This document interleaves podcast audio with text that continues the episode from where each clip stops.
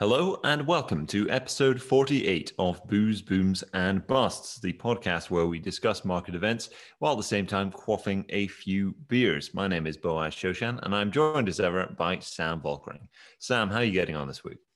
Yeah, pretty good. Thanks. Uh, another week, another week down and dusted. Another beer cracked open. Plenty happening uh, around the world. Um, a lot of lot of action happening over in Miami at the moment, but uh, I might might pick up on that later. But yeah, no, very very happy to be here again, and uh, yeah, let's uh, let's crack on, hey. Yeah, Sam, I'm uh, I should I should be able by next week at least to have finally had a haircut after uh, after so long. Uh, obviously, if you uh, people listening to this, you can't you How can't long's see. it been? It's been. Uh, I mean, I got my last hair, haircut would have been uh, in between lockdown one and lockdown two last year, um, and it's now gone to uh, an incredibly long length. But uh, due to and due, we recorded a load of interviews recently for the 2021 Gold Summit, and I wanted to ensure that uh, the the look was continuous all the way through. Uh, and we'll be recording our final one of those next week. So uh, by next week, I may finally have shorn this hair off. I can see uh, you've uh, you've had a cut more recently. I'm pretty jealous, but uh, I don't actually know what I'm going to do. Should I keep it long or should Well, I? you see, I, I I think you should. I I I shaved mine back a few times, and I recently decided that I was going to grow it out. Now, I've never in my entire life had hair as long as you. I mean, even if you cut it in half now, I think I that that would still far exceed any haircut I've ever had. Me and long hair have, have never suited. So, I I think that if you can if you can grow your hair long, and and stylishly and comfortably have long hair, then then do it while you can. For those of us that can't, keep with it, man. Keep with it. yeah, I'm, I'll I'm see- all I'll for it. what- I think, and it suits you, man. It really does. I'm not. I'm not. I'm not just blowing smoke up your ass. I actually think it suits you. Oh, thank you very much. Yeah, I do want to keep. Uh, I do want to keep some of it at least. Um, but it is getting to the point where you know baseball caps don't fit on your head properly anymore. uh, it's summer now, so it's, you know it's really hot out there. But you know, it does does feel like I should use it if I've got it right. Well, I remember during was it the first lockdown when you started to grow out your beard as well. Oh yeah, that, Oh, now that was quite something. yeah. That feels a very long time ago. That that first lockdown. That was uh, that was a grim time. That was a long time ago, though. Now, wasn't it? I mean, it, do you know what it is? It's mental. It does feel like a long time ago because it was really a long time ago. Um, but um, but here we are still. Portugal's been shifted into some red or amber zone, and people can't travel anywhere still. And it's like, oh god, it, feels like we've moved past everything. But then again, I, we also haven't. It's it's all still a bit fucked up. We're still doing this podcast Yep. hundreds of miles away from each other. So Yeah, yeah, that's true.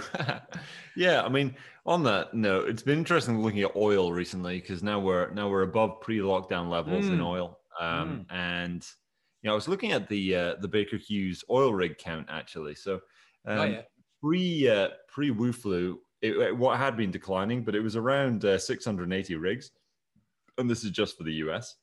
And now, I mean, we're still only around 350. So we're roughly half the US rigs than we were pre-lockdown, and oil is already above uh, lockdown levels, uh, already above pre-lockdown levels. So yeah, it's like 2018, like late 2018 prices now, isn't it? Yeah, yeah. I mean, it depends which benchmark you're looking at, but yeah, I mean, roughly. Um, so uh, it does feel like there's way more, way more of that to go. But for some reason, the narrative is very anti-oil at the moment, and Yeah, uh, maybe people just think the shale guys are just going to be able to turn on the taps, or um, the But, oh, but what's Saudis. What, what, what, do, what do people think that fucking airplanes are going to get powered? You know, well, where do you think, where do they think jet fuel is going to get made from? Like the, the idea that, that planes are going to stop flying for the next decade is ridiculous. Um, people Mm. will be using cars more um, when everyone's free because they, they'll, I think people are so afraid of public transport now, there'll be more traffic on the roads. And let's be honest, there's most of the cars on the road are still petrol and diesel powered. Um, the, I think the demand's going to fucking explode for oil. Yeah, same. I think the uh, when you look at India and and Asia, uh, you look at these growing, really growing economies, and Africa for that matter. Mm, mm. I mean, if you really just look anywhere, all of the emerging and frontier markets. I mean, none of those guys. Um, you know, if it's you know the idea of these uh, folks in in the cities where it's like I'm saving the world by riding a bike to work.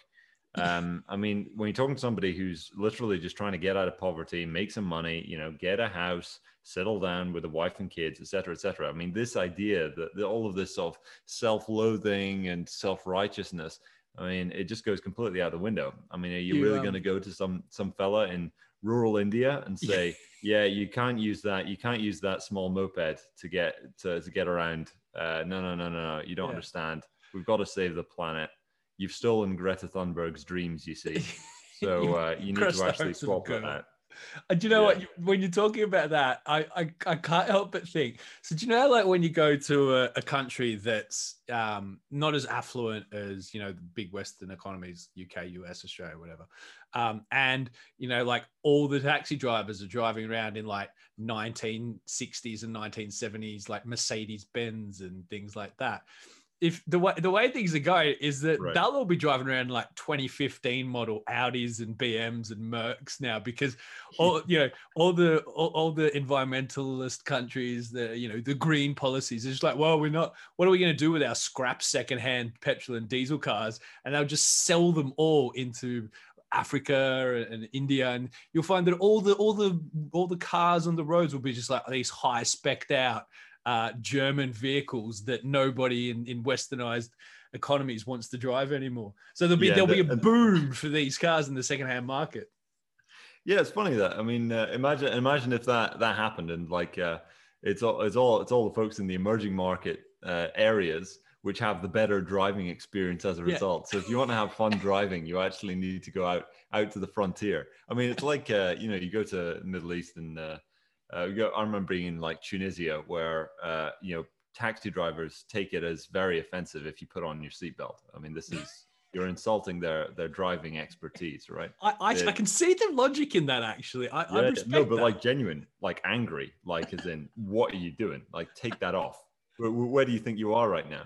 Um, it'd be, it'd be pretty funny if uh, if it ends up that um, uh, you know the real petrol petrol heads need, wanting the original motoring experience yeah. just end up going, uh, you know, Burkina Faso or somewhere.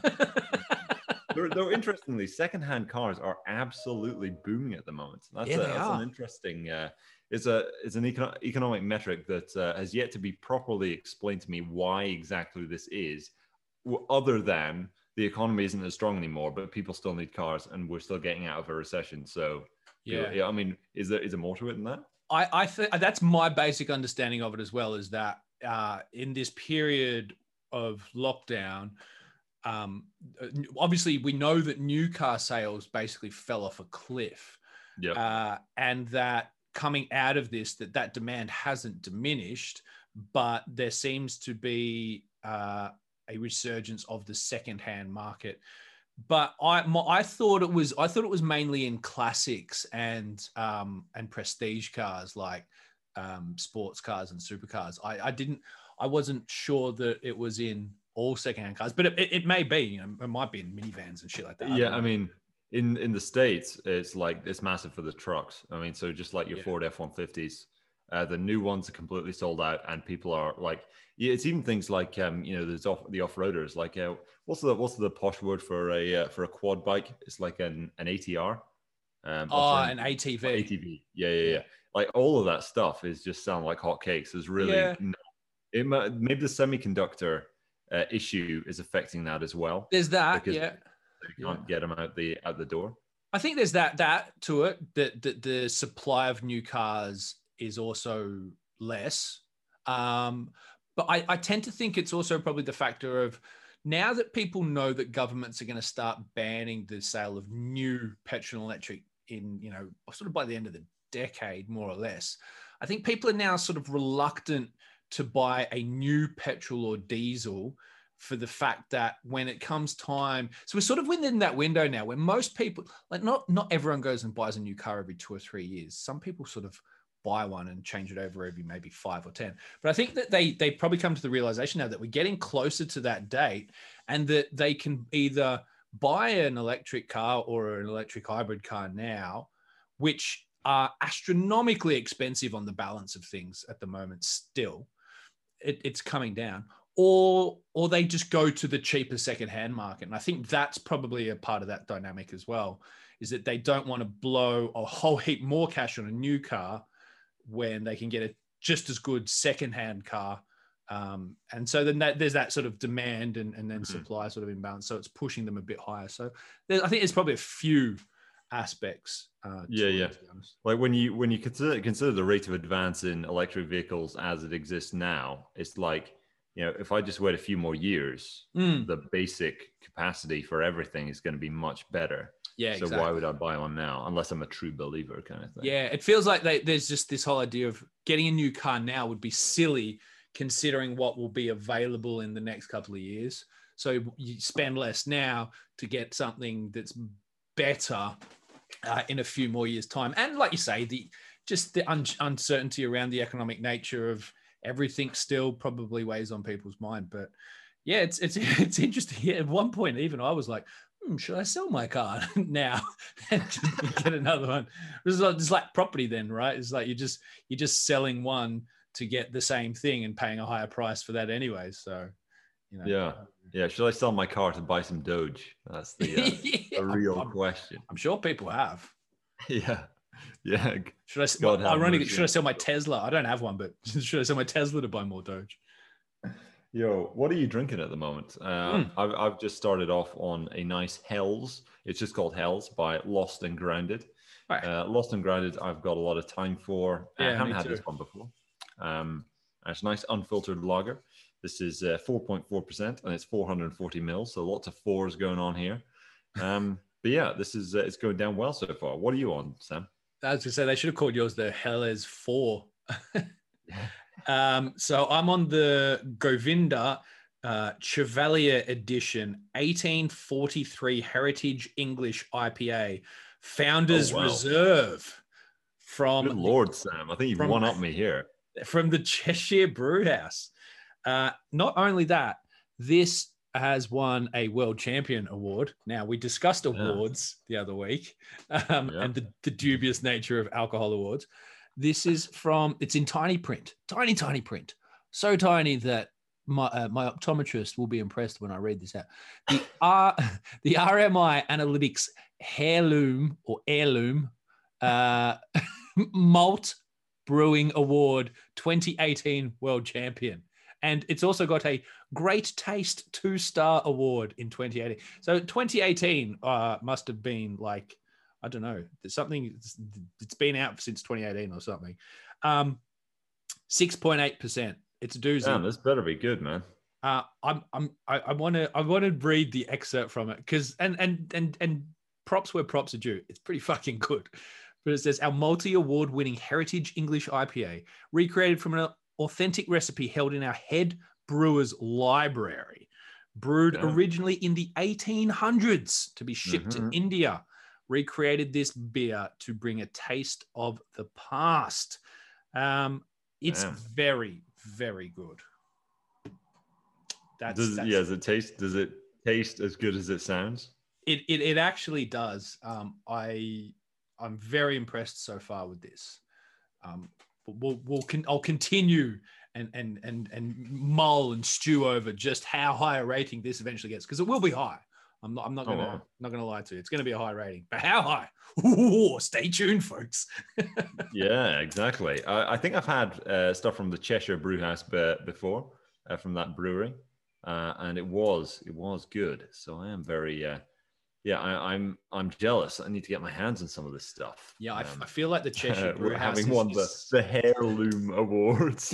heirloom award. Um, the uh, I feel like this is a this is an on location place when at some point in the future for us. Yeah, definitely. Yeah, yeah, definitely, definitely. Yo, Sam, I was uh, you know carrying on with the the car discussion. I was interested in your your thoughts on this yeah because uh, it's something i've uh, you know i focus on quite a lot but i don't find too many other people are, are massively following it with the um, you know how you mentioned how car sales just just completely got obliterated during lockdown. Yeah. Uh, you know, absolutely wrecked. And you know, we are dwelling on the fact that everyone's buying the second-hand ones these days rather than new ones, or so it would seem from some metrics. I'm sure people are still buying the new ones too. Yeah. Um, especially if they, you know, if they own Bitcoin or they bought Doge or whatever. Um, but you know, one thing that I found very interesting was all the way through lockdown, after the actual initial March crash, uh, there was just a massive boom in platinum group metal. So the the ones mm. that go into catalytic converters. So just uh, palladium and rhodium, not so much platinum for that matter, but these things just went absolutely nuts. Rhodium is still at a ridiculously elevated level. So, you know, to, to give some context, I mean, you could buy an ounce of rhodium as a bar about $1,200 in 2016. Um, and we're now looking at uh, $28,000, $29,000 an ounce. Yeah, it's mental. Um, you know, this stuff, and it, this was all during lockdown that this really rocketed really, really high. I'd be interested in what, what do you think? What do you think is going on there? Because to me, it just seems like, I guess it's just the mother of all supply squeezes. But I, when you see action as extreme as that, it does make you wonder if there's something else. Like, is there some other application? You know, yeah. is it these electric vehicles just use yeah. way more or something? You know, and what do you think of it? That tends to be the case with them. So catalytic converters is one aspect of uh, of those things, and you even now you still see people, uh, and you hear stories from time to time of people actually like breaking into cars and stealing the parts. Yeah, there's been a massive rise. Yeah, for the catalytic converter and the materials in it. Um, so a lot of the rare earth stuff is heavily used in uh, electrification. A lot of it is used in things like um, uh, magnets um, high, you know, high density or high um, uh, uh, velocity magnets. Um, so a lot of it goes towards things like electric vehicles. Um, so it's and then it's not just that. So it's it's it's EVs. Uh, it's it's all whole bunch of other high tech things from um, use in in satellites to to smart devices.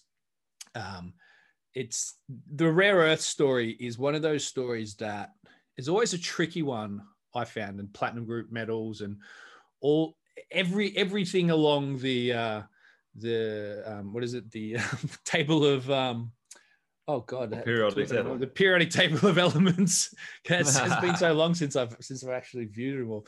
Um, it's uh, it's it's just that they're they're so in demand for our high tech uh, world that there really is kind of only one direction, I think, for these things to go. And the, the, the challenge is with them is that they're not they're not abundant. They're, they're, they're, they're like gold and they're like Bitcoin. There's a finite amount. Um, I mean, re- realistically, there's rare earths in most people's backyards, but it's not economical to to dig it out, refine it, um, and then turn them into the actual, you know, end use cases. So they're they're abundant, but they're difficult to get. And the abundant, you know, the the places where you can get it at economies of scale, it's it's typically very challenging uh, environments to do so. So to to dig them out, to refine them, and to turn them then into end use products is fucking hard. Which is why it's taken so long for major suppliers outside of China to really get their shit together. Um, but I, I think I think we'll probably see this continued price squeeze for some time until there are more that can economically get these things together. Mm. Um, and then I think we might see a bit of a plateau for a while, maybe even a bit of a, a fallback in price as as demand continues to increase, but the supply starts to catch up a little bit more to it as well. And I think it's like it's a bit like Bitcoin mining in that sense, is that without these high prices, it's always going to be a slower supply. But if the prices do push higher, then you're going to attract more miners effectively to to to mining the the elements that are needed. Yeah, yeah, the yeah the cure. Yeah, I mean traditionally the cure for high prices is high prices, right? Just because yeah, exactly. Say, you know, get more miners coming into the space and they increase the supply. Like with the platinum group metals specifically, they are a bit different from rare earths in that you know platinum group metals, you know, platinum, palladium, rhodium, uh, I think ruthenium, I think osmium's in there too. All these ones, I mean, they are they are uh, quite uncommon. The deposits, I mean, just finding them. Uh, you're mostly looking at South Africa uh, for platinum, and you're looking mostly like Russia for uh, things like uh, palladium and uh, and uh, bits of rhodium. And there's no rhodium mines out there, so it's like there's not a single rhodium mine in the world. Yeah, they're byproducts of other mining. Yeah, yeah. Uh, so they just sell on the uh, the royalties. Oh, I, yeah. It'd be really cool if someone made like a you know a royalty company that was specific to each metal. Yeah, that'd be really. They do that for gold uh, a lot. For, yeah, it's interesting you mentioned that. The got it's like I've I've I've spoken with this about people before, and I, and you probably know it better than me. But the idea of um, investing in companies that are that are effectively royalty companies rather than uh, the, the, the you know specific gold miners themselves is is actually a pretty nifty way of going about investing. Yeah, yeah, yeah. I mean, there was a new one that IPO'd. Um, would it have been this year? Could I? Yeah, I think actually it would have been this year. Yeah, it's just called. Well, and it's called you know very unimaginative, but you know it does what it says in It's just called like Gold, Gold Royalty Corporation. um, that was a new one. Franco Nevada is the classic, very large one. Um, but those ones are just going for that precious metals stream. Uh, so yeah. it's just for like gold or silver. Uh, I think it'd be really cool when you go for the much rarer elements like uh, like rhodium or palladium. Uh, so you could just go for that kind of stream. And um, I think, yeah, considering how crazy the, the prices of these things have gone, uh, and you know, people really are stealing catalytic converters like never before at this point. So you, you'll find they're actually selling cat guards, where these things that you screw onto the bottom of your uh, your car to prevent people from uh, sawing them off and stuff. Um, and you know the people are parking. You know they're you know you park or you know exhaust side to the curb to make it harder to get and things like that. It's really strange where you see these these sort of um, aberrations in financial markets actually causing crime uh, in the real world, as it were. But yeah, it's a yeah, it's a, a strange business. I wonder what uh, Platinum's going to do because ever since uh, the Volkswagen scandal. It's just been down in the dumps. Uh, and it's kind of get, you know going up now, but you know it's nowhere near where it was. And the, the the idea with this stuff normally is that when the prices are low, somebody's going to find a way of using it that they haven't done before, uh, mm. uh, because the price is so low. Uh, you know they'll be, be able to use it for some new application, and that's what's going to create the next drive of uh, development for platinum. But um, you know, it's been in the dumps for a long time. You know, uh, you can buy platinum jewelry these days, uh, and platinum jewelry was normally more expensive than yeah, gold. it used to be expensive. well, uh, and it's it's still more dense than gold. So when you if you want to buy a, a ring that's the same size as a gold ring, it'll contain more platinum because it's denser, it's heavier, uh, and that would normally be one of the reasons why it's more expensive. But even these days, you know, you can find you get platinum stuff uh, more cheaply, and um, yeah, it does seem it's it. Uh, there's gonna there's gonna be some killer application for platinum that comes out, and it's not going to be people driving diesel cars. I don't think. I don't think that's what's going to do it. It's just gonna be gonna it's gonna be all the all the Bitcoin bros that have made a shit ton of money and they just want platinum jewelry. so actually, to be fair, so I remember, mm. so going back to twenty, so it must have been twenty fifteen. So I got married in April 2016, and we got our rings, I think, sorted out in 20 maybe it was uh, late 2015, early 2016. And i am looking at mine now, and I can't remember if it was platinum or palladium. Must must be platinum.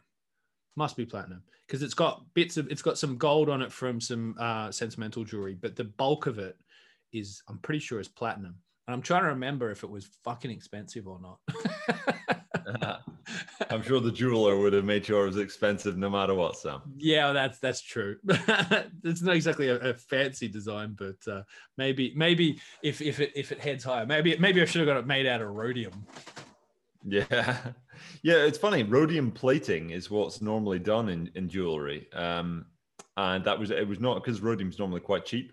It's normally a good thing, a normally good thing to to spray on jewelry to make it shine a bit better.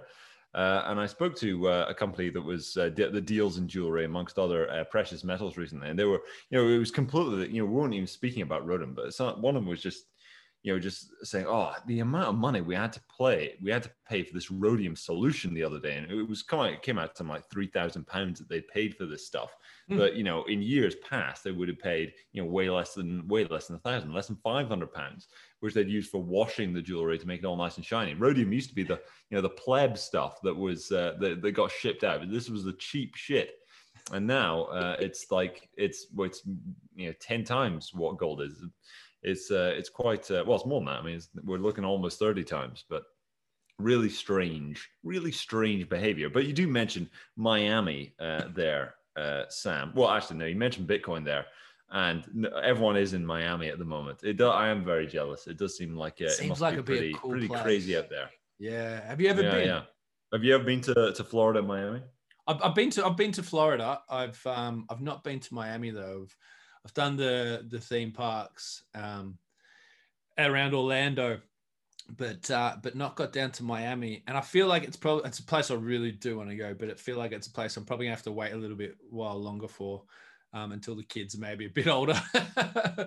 um, but yeah, it's it's everyone's everyone's just flocked to Miami now, and uh, uh, if if if you're not there, you're not a true Bitcoiner. It feels so. Maybe maybe we're just not true Bitcoiners, guys. Yeah, we're not we're not um we're not bitcoining hard enough.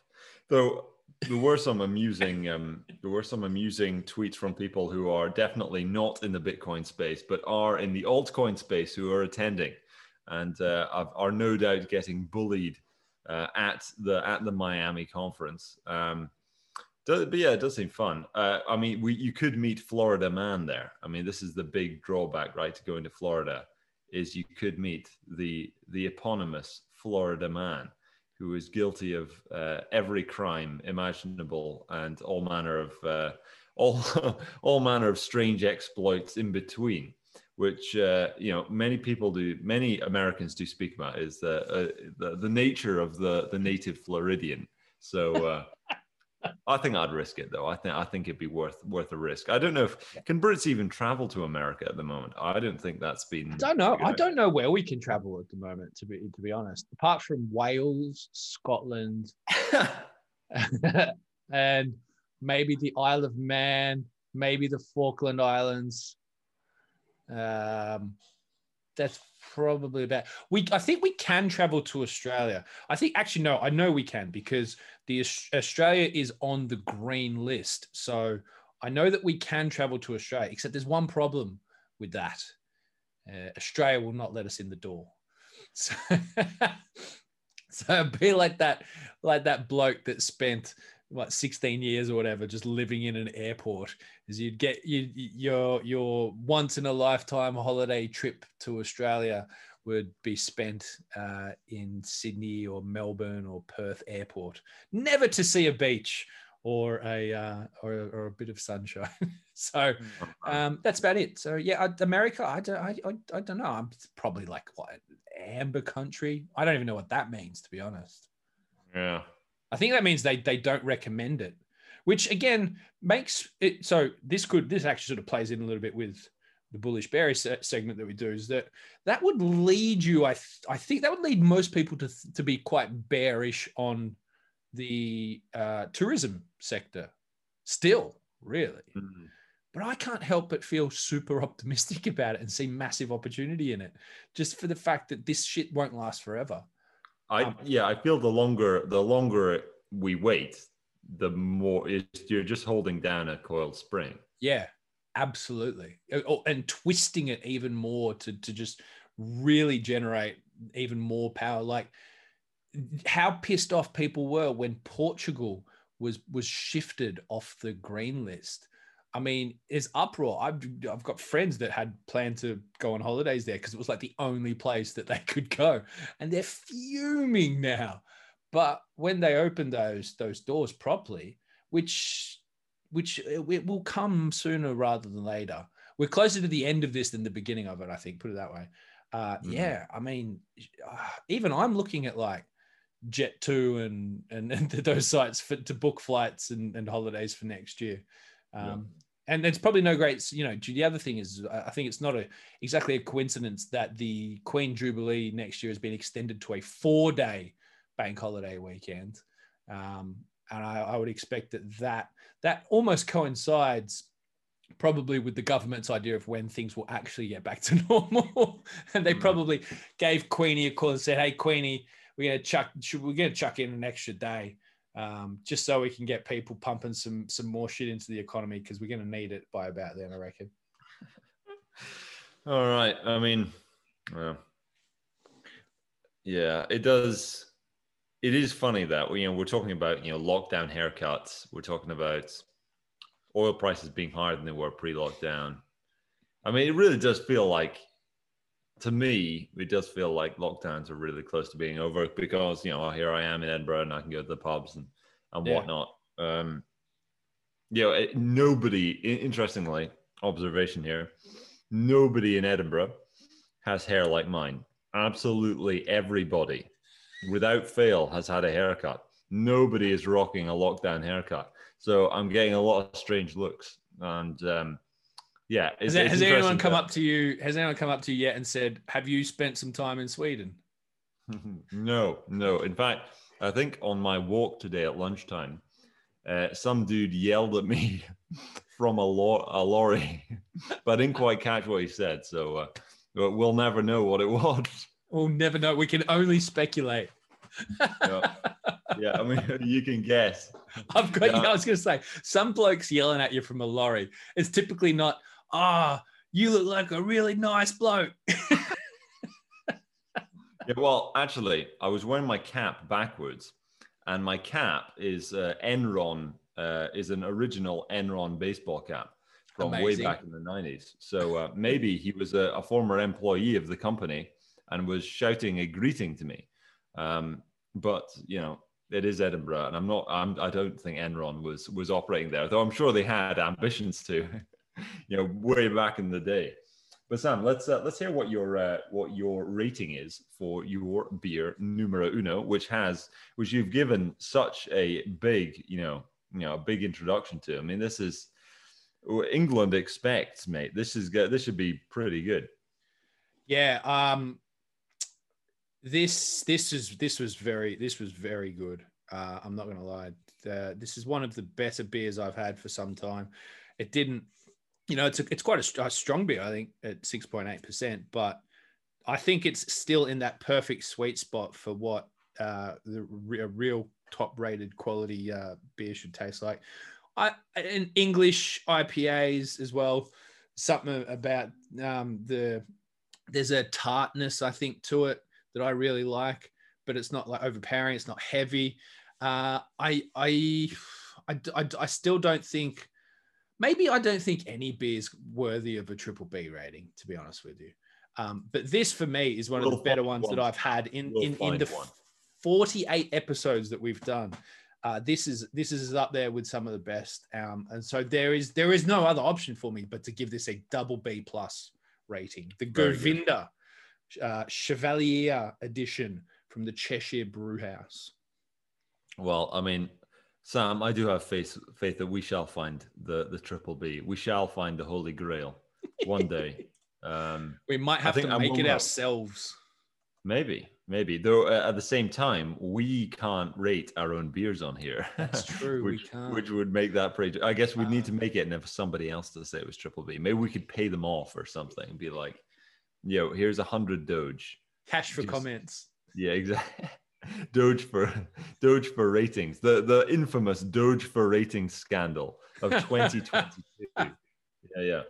Um, I think the the first one I had, the Hells, uh, by uh, by Lost and Grounded, was very fine indeed. wasn't doing anything crazy. It wasn't uh, you know really did what it said in the tin. Unfiltered lager beer, uh, very tasty. I'd much rather yeah, I'd much rather have something like this than uh, than you know a pint of uh, Tennent's. However, um, you know, it doesn't do anything crazy, but what it does do, it does very well. So I would give that a, I think I'll give that a B plus. It was uh, very fine indeed. What's your second beer, Sam? Right. So I'm moving on from, I'm going from Cheshire uh, to Ireland.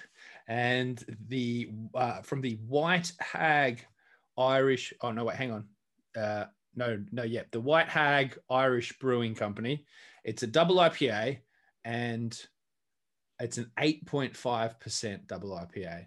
So this is this is gonna rock me socks. Um, the can is this cool uh, pink and kind of black and yellow sort of design with triangles all over it. Anyway, uh, the name of it, and and I know I know I did, I'm not going to be saying this right because it's probably Irish, but um, the, the name of it's Fionn, F I O N N. I mean, I read that as Right, I think I've seen this. Um, I, I assume that's how you pronounce it. But anyone that's Irish, and I've grossly mispronounced it. I apologize. But uh, yeah, 8.5% after a 6.8%. This should be interesting in about half an hour. the uh, the second one I've gone for here is by Black Isle Brewing. Uh, and this is a, a, Scottish brewery, Big Thistle as their logo, just to make sure everyone knows it. And this one's called Coq Van Porter. I'm guessing it's a uh, pun on Coq Van. And uh, it's re- I'm probably drinking this way out of season. I only realized after I bought it that says um, the description is autumn is upon us. The days are drawing in, the nights getting longer, and fires are lit as we hunker down for four months of soups and cocoa. So uh, yeah, You're a few months ahead. Yeah, I'm time traveling with this one. Five point seven percent porter. Uh, it's got a nice, a nice white label with lots of uh, lots of it's not ferns. It's like uh, it's like those ash leaves uh, for um, for uh, for Easter that they've got here on the front. Very nice though, and uh, yeah, we'll, we'll give it a go. Uh, Sam, uh, we'll probably well, I mean, should we even should we even dignify Elon Musk with with comment here? I mean, um, I, I think the sooner the sooner that we should Bitcoin moves away from uh, yeah. Elon, the Elon narrative, the better. I I was skeptical of his invo- of his involvement uh, since the beginning of the year, where he's just all about doing memes and whatever. Um, but it's getting to the point where uh, like it's just it's just kind of irritating. Yeah, interestingly, I, I, my my bearish segment, I had a couple of things down. One of those being um, Fortune 500 CEOs, namely those that tweet a lot, um, because I mean, look, the thing the thing is, is that, and I've seen a couple of these today, is that people are like, if you know if you if you sell an asset because of a tweet you know you're an idiot. But then people are like yeah well that's kind of the reason why people bought it as well. Um, which, which is true to be fair. Um, yeah i mean look bitcoin was big before elon. It'll be big after elon people will it'll it, it, maybe he moves the market seems like he probably does that's fine uh, I, I, I to be fair i think people will soon get tired of his weird shit. Um, I think he's just going to continuously get into trouble. Like, there's already the SEC have already identified a number of examples of where he tweeted, um, his tweets need to get approved by the legal department when it's related to certain things. I think he's going to get himself into some strife. Um, where he's going to effectively going to. I, th- I, think the SEC. The reason that, that Elon Musk will stop becoming the CEO of Tesla is because the SEC will put an enforcement notice to have him removed because of his because of his actions uh, outside of the regulatory frameworks. Um, and this, okay, he does it all now with Doge and, and Bitcoin and things like that. But these are now, well, Bitcoin in particular is an asset held on Tesla's balance sheet, so it's actually directly related to the company itself. Um, so I think I think there's, there's he's going to absolutely he's going to face some issues in the next year on all this. And to be fair, I mean, if you're paying attention and and and if you are selling the asset based on what Elon tweets, um, you're a bit of an idiot. I mean, sorry, but yeah. yeah, I think I think that's fair enough. Um, I think there's interesting. There's an interesting argument that could be made. I think it was last week that we discussed how um, Bezos got that massive big subsidy for his moon mission project with uh, Blue Origin. Yeah, and we were, you know, we are sort of uh, debating the kind of the dilemma of uh, state subsidy for a business, such a large one, for obviously an incredibly wealthy individual, etc. He could he could have bailed out the company himself, but they want to make sure. Well, I mean, it is a contract, so it's not a bailout. Uh, they do want you know Blue Origin to be getting experience. It's a, it's a bailout uh, uh, veiled as a contract. Yeah, or or it's a contract veiled as a bailout because everyone views it as a bailout uh, when actually it could be, you know, that you know there's probably experience and equipment they're going to make this that's going to be valuable. But we were sort of debating this um, as whether or not this is really good or bad because ultimately you need more, you need competition in the sector yeah. to drive it some kind of efficiency.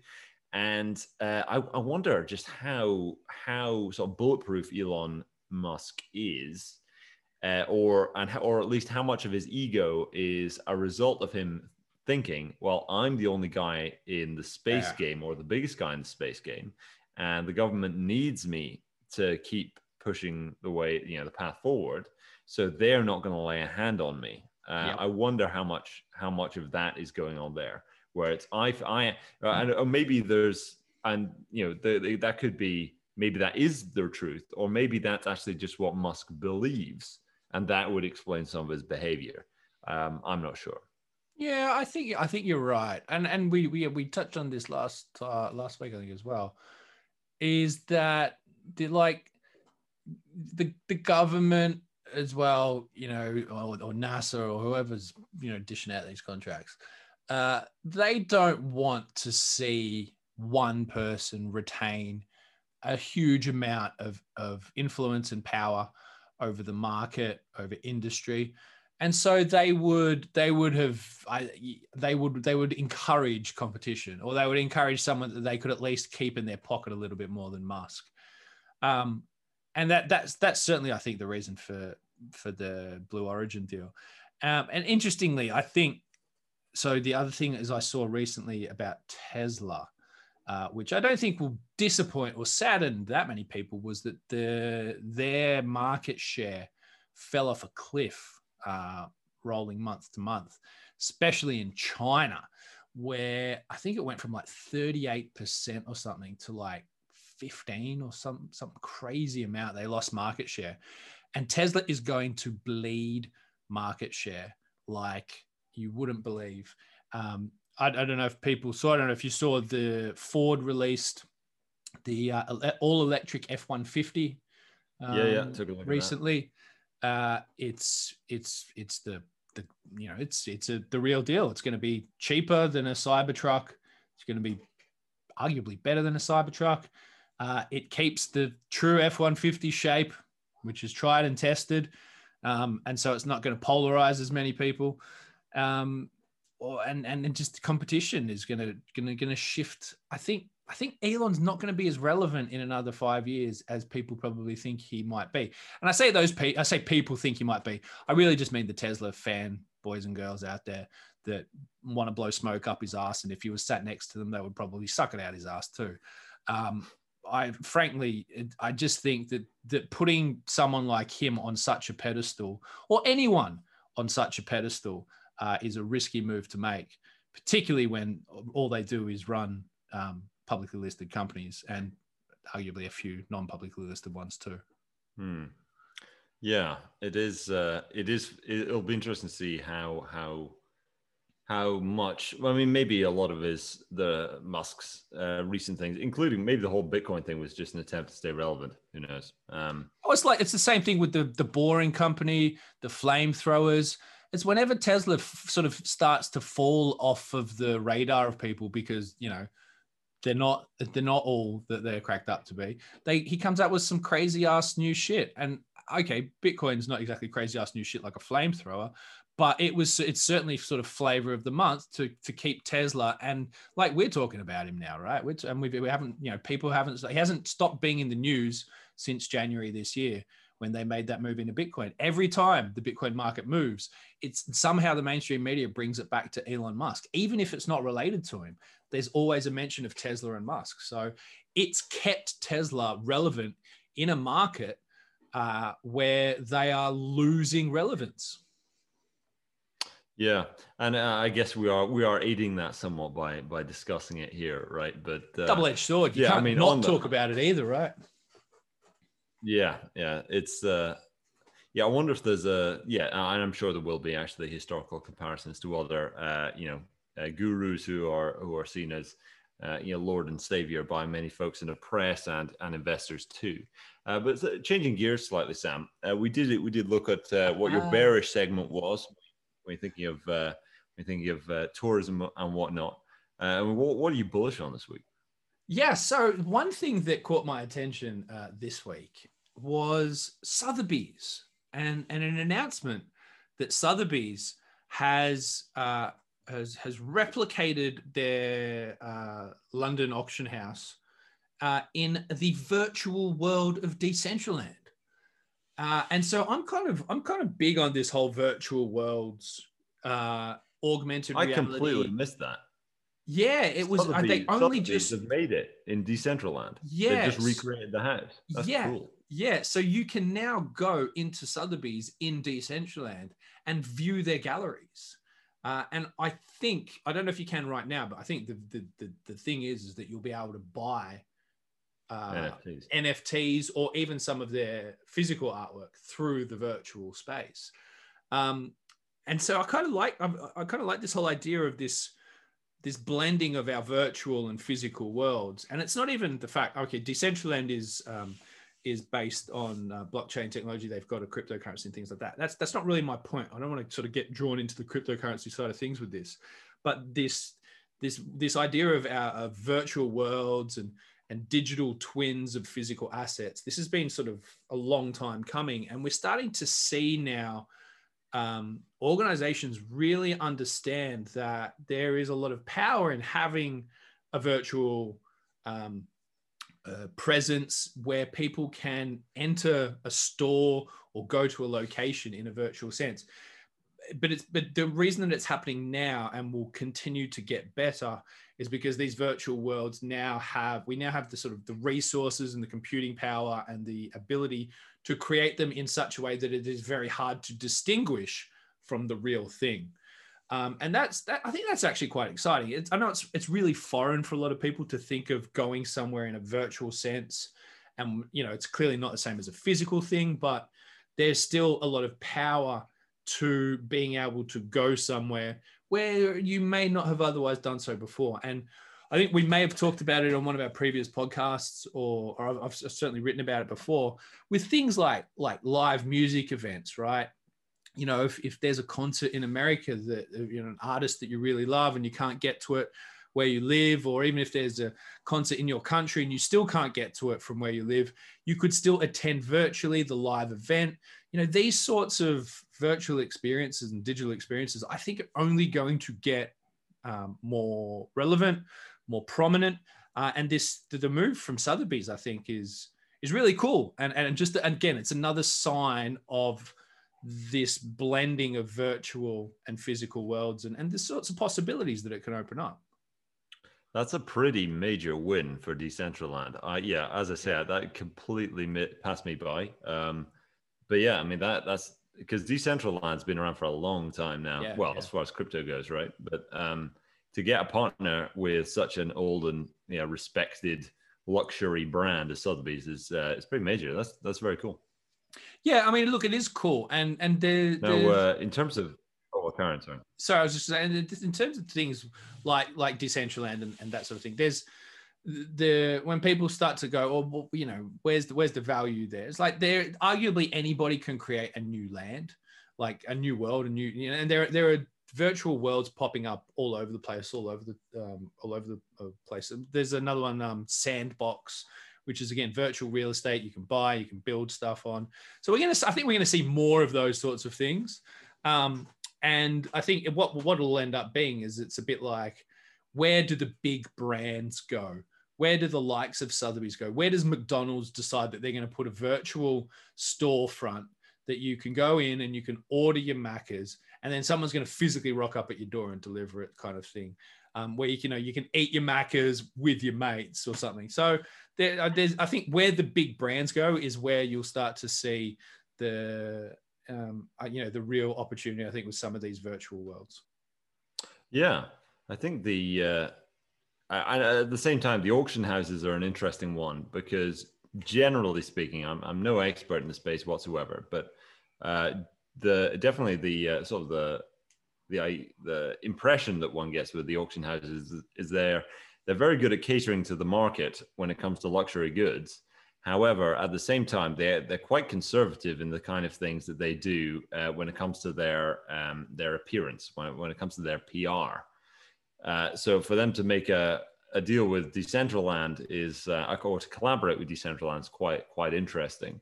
Uh, there is sort of a, I, I guess a um, as a, maybe a similar thing here when you're talking about you know really old respected uh, organizations that are um, that are uh, you know collaborating with the digital side is uh, Sam. You sent this to me. Uh, I was not aware of it. It was the Perth Mint Gold token, ah, yeah. where finally, yeah, I mean, finally, a government uh, well, Western Australian government, uh, but you know, effectively the official bullion mint of Australia has made a partnership finally with a uh, with a effectively a crypto company, and they're putting gold certificates. Um, and you know, a lot of people don't like gold certificates because you still don't have the gold. You're still trusting the custodian. However, Perth Mint is you know they've obviously never failed in this regard. Yeah, very well um, trusted. And and it's not like they're not so politically. Um, exposed as other mints like you know US or, or even the Bank of England, right? Mm. Uh, well, not the Bank of England, but the Royal Mint.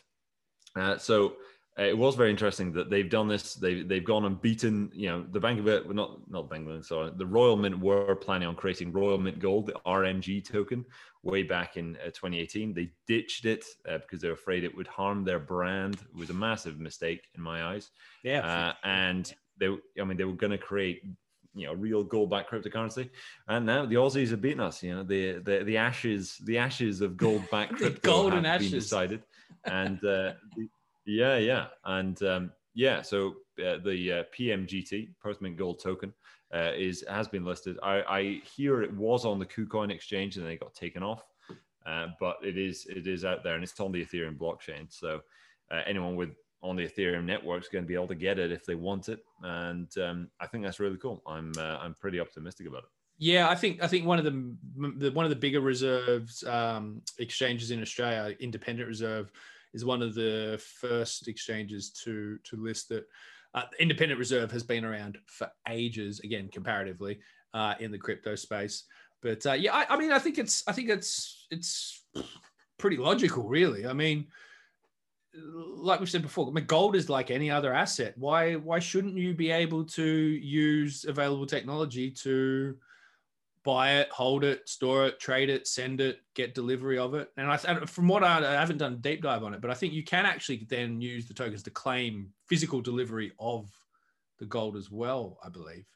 Um, why wouldn't you? Yeah, yeah, I understand that. It, yeah, it's effectively uh, you know how you get the phenomenon of wrapped gold, where people, uh, no, sorry, yeah. wrapped Bitcoin, Bitcoin where yeah. people have gone and taken Bitcoin, then wrapped it on Ethereum, so it can be traded and moved around on on Ethereum. We've effectively now just got wrapped gold, which is uh, pretty interesting. Of course, you need to be a believer in Ethereum and, and the Ethereum blockchain project, but I, I, think it definitely is a very good step in the right direction. So I'm pretty optimistic about that. Um, uh, changing gears slightly again uh, on the on the bullish bearish. Mine is my bullish bearish uh, uh, take for the week is actually pretty roughly the same thing. I'm I'm bullish on Russian businessmen abroad, but not at home. So I'm bearish on Russian businessmen, uh, you know, in Russia. Um, so looking out at the um, there's the upcoming IPO in London on uh, on yeah I don't actually know the exact date, but there's an upcoming IPO for Nordgold, which is a Russian gold miner that right. will be happening in in on the London Stock Exchange. It's going to be a big one. I'm I'm pretty confident about it. I, am sure it will. Uh, you know they'll they'll at least make their target, if not if not more, considering the action in gold.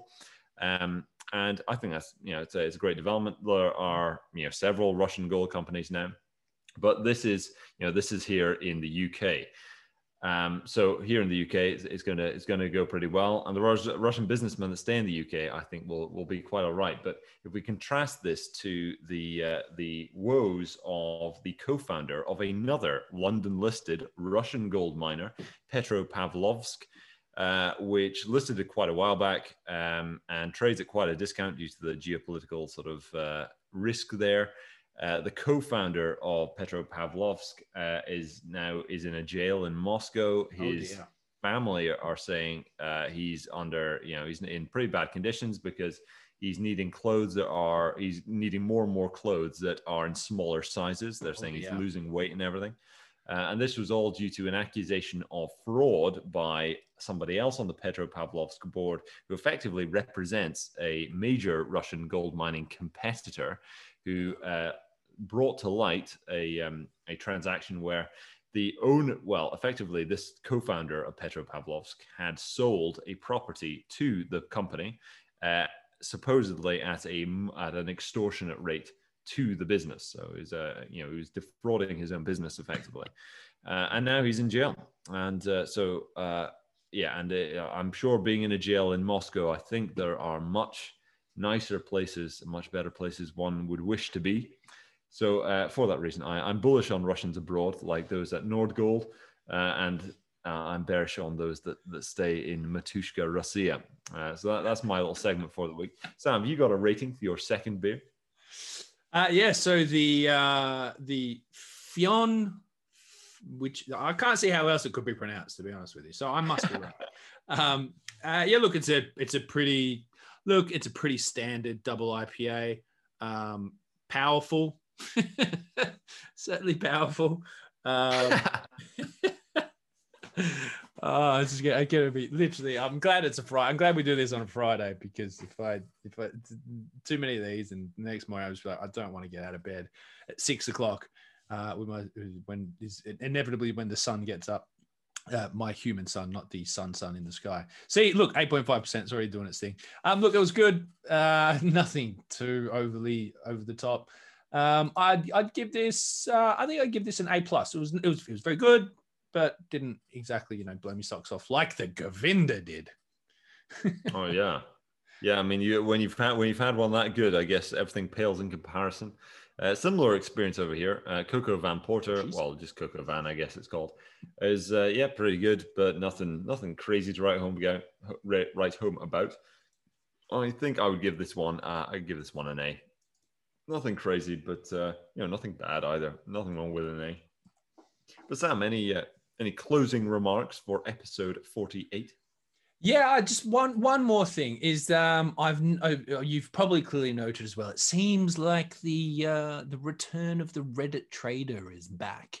That the short squeeze oh, is yeah. on again in the markets. From when once we thought that the the the short squeeze of stocks like GameStop and AMC was all but over in in a wonderful uh, Volkswagen esque short squeeze, uh, they have returned. Um, and perhaps, perhaps, perhaps that they will keep coming back. Uh, and they'll never leave, and that the, the, these short squeeze events from Reddit boards will become far more normal than than we anticipate, and uh, and perhaps perhaps there's still are trading opportunities in some of these if you can get in front of them because you know it was GameStop, it was AMC, it was BlackBerry, Workhorse, you know the most shorted stocks there are out there, and they were all they were all pumped. So uh, one certainly one to keep an eye out for, I think.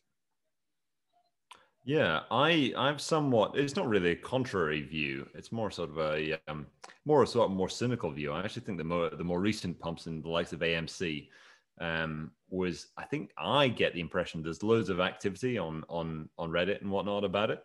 I get the impression when he's thinking about the kind of size that's getting thrown around here, I think this is just prop trading desks that are doing this at investment banks. Uh, they're just seeing a narrative uh, and they're taking advantage of it. So they're seeing people posting about it. They're like, you know what, I'm going to load into this because last time around, mm. you know, we got a lot of a lot of traction. Um, similarly, when people on the on the trading boards then see the prices going up, you know, this gets sort of a, a magnetic effect.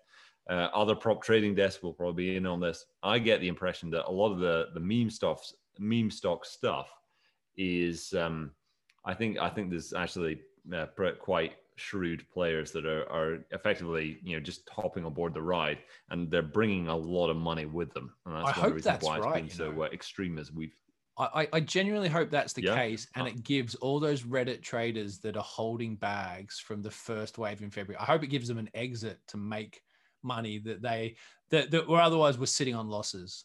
I, I genuinely hope that that's the outcome is that they all they all cash out for a profit and they leave these the, you know the the, the bigger um, investors and traders that are coming to this market thinking that they're going to ride this meme wave again leaving them holding the bags this time now wouldn't that be something to see. Yeah, I mean, uh, I really, I, I would hope that is the case as well. Um, I, I really hope some of the folks who you massively FOMOed in with way too much money have learned their lesson. If they do manage to cash out at a profit and like, you know, I'm I'm going to manage my risk if I'm going to do this again. I really hope that happens, but you know, we shall see. I, I, similar to you, Sam, I, I, do believe we've yet we've yet to see this. Um, the sort of uh, it's being termed, I, th- I believe it's uh, uh, Demetri Kofinas uh, it was termed as uh, financial nihilism. Uh, this sort of, uh, I'm just going to throw money at at this thing Anything. because uh, screw everyone. I, I I just want my I want my cut. I don't care if it's all a lie, etc. etc. But yeah, I, I don't think we've seen the end of that. I think we're going to see a lot more of that in the future. But uh, that is all we do have time for today. So if you are listening to this, I do hope you've enjoyed this episode of Booze, Booms, and Busts. That was episode 48. We shall be back again with episode 49 in the near future. So do be on the lookout for that. That is all for now. Hope you have a good weekend, and we'll see you in the next one.